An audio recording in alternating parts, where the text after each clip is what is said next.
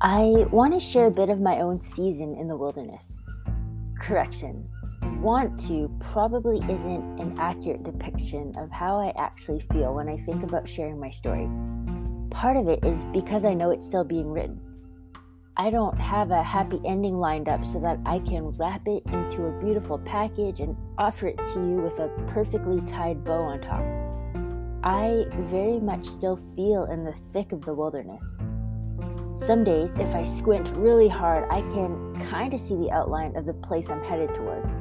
But for the most part, it just looks like I'm being engulfed by sand. I find myself frequently needing to break agreements with the lie that my story isn't significant or encouraging because God's promises to me have yet to arrive. But that's just it. We often want to get there while rushing through the actual getting there part. We want to hurry in the ushering of the promised land while finding ways to skip over or hurry out of the wilderness. I've found myself there more times than I can count over the past 64 weeks. I've definitely been counting the weeks, and at this point, I don't know whether I'm counting up or counting down. The Israelites' arrival into the Promised Land was not the end of their journey, it was the end of a journey and the beginning of another. The wilderness, by definition, is an uncultivated, uninhabited, and inhospitable region. It is a place that, by design, is not meant for building a home, nor does it exist to make us feel welcome, comfortable, or cozy. The wilderness is not a place most people put on their vacation list, and even the wild and adventurous ones who do spend only a short amount of time there. The wilderness is meant to be an area that we traverse through. It's not our final destination. We all know this, but what if we really viewed our seasons of wilderness this way? What if we believe that the promise we're waiting on has a God ordained time frame?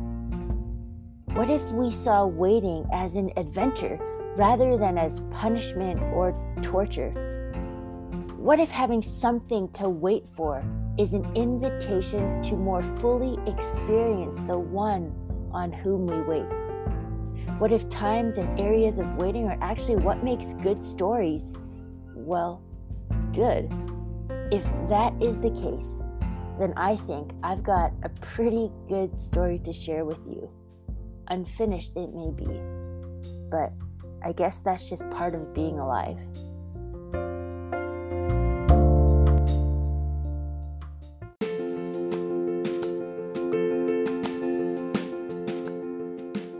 So last September, that is September of year 2020, I quit my job.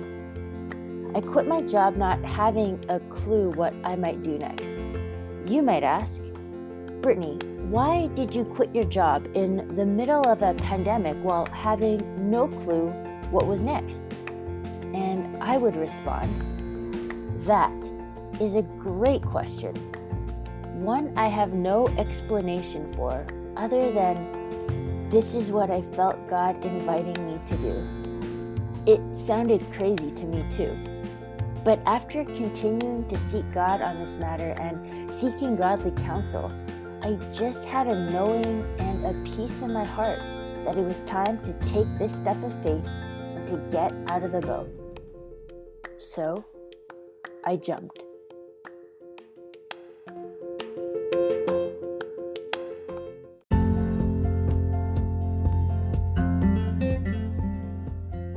The invitation to join in on this adventure felt like what I envisioned Abram must have felt when God said to him in Genesis chapter 12 verse 1, "Leave your country, your people and your father's household and go to the land I will show you."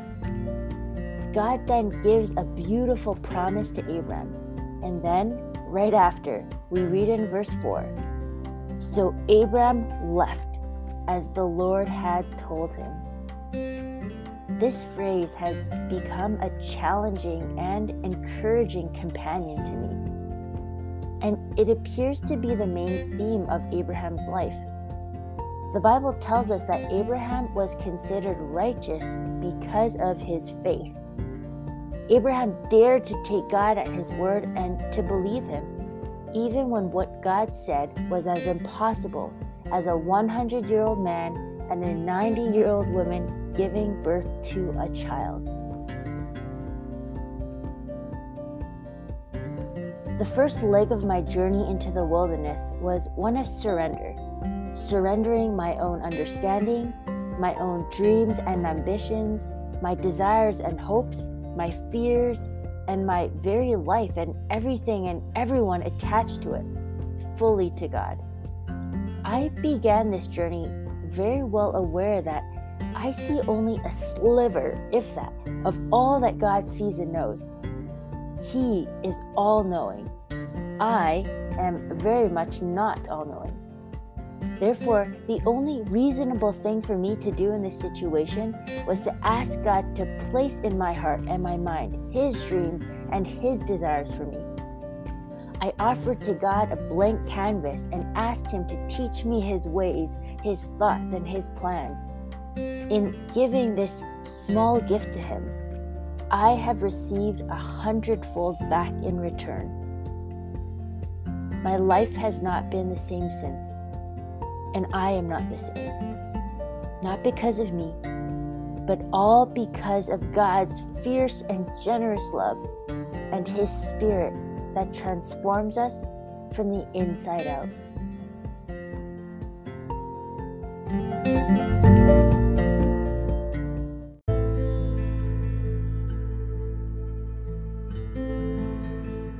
Through this process of surrender and inviting God to deposit in me His dreams and His vision for my life, I began to experience just that as two new desires started stirring within my heart two desires that to me sounded equally as unlikely as the one God gave to Abraham. So I knew I had a choice to make. I could take God at his word, like Abraham did, or I could find a million reasons why I should dismiss what he said. Did I wrestle with whether I really heard the Lord? Absolutely.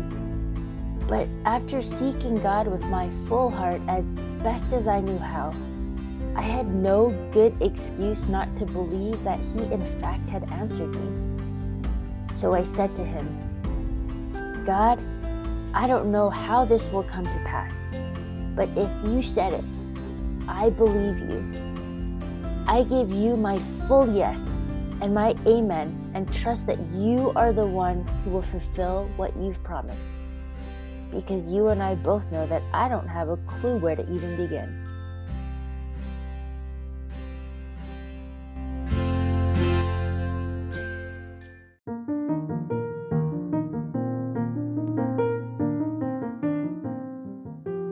Dream 1 Write a book. Just over a year ago, on November of year 2020, I sensed God say to me, Brittany, I've deposited a book in your heart. I want you to write it out. And because I'm still reading in Genesis and mulling over the incredible faith and trust of Abraham, I found myself saying back to God, God, I believe you but I also have no idea what to write about. Here is what I will do I will write for an hour a day, but unless you show up, this is not going to go well.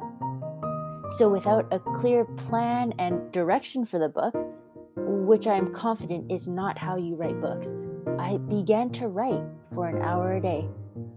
My only strategy was to invite God to give me the words and to lead the way. Six months later, I had what felt like the first draft. To my surprise, it turned out to be more than just a random collection of thoughts and came together under one common theme. The book is about finding hope in the wilderness, the place where I'm in right now. It's those times where we find ourselves somewhere in between what God has promised and the fulfillment of that promise. The book is not a new message. It's simply a reminder of who God is.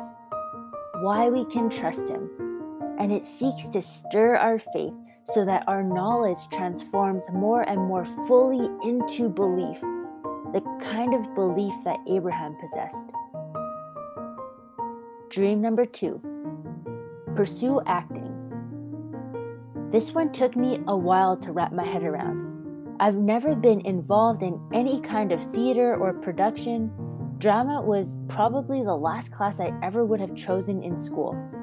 I literally knew nothing about acting. But once again, thanks to the influence of Abraham on my life, I just said yes. I said yes, and then I asked for some clarification and instruction. For four months, I just held it open handedly before the Lord as I waited for Him to lead. Then He spoke. But what He said wasn't as helpful or as insightful as I had hoped. All I heard was, Go as far as you can see. The problem was, I could not see and genuinely had zero ideas of how to start. So I did what most people do when they have a problem. I asked Google. In my research, God seemed to highlight a couple of first steps for me to take.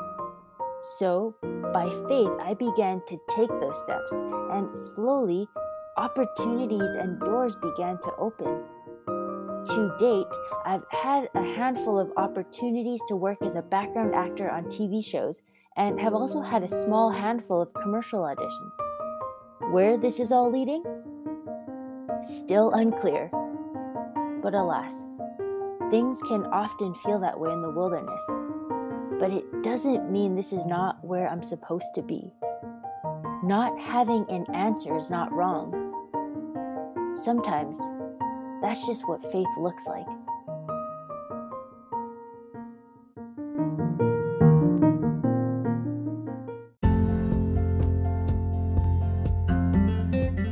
My story is still being written, and yours is too. God's story writing abilities are far better than ours, and He writes no bad stories. My ultimate hope is that in sharing a bit of the story God is writing in my life, that you will be reminded that He too is writing your story. And oh, what a story it will be!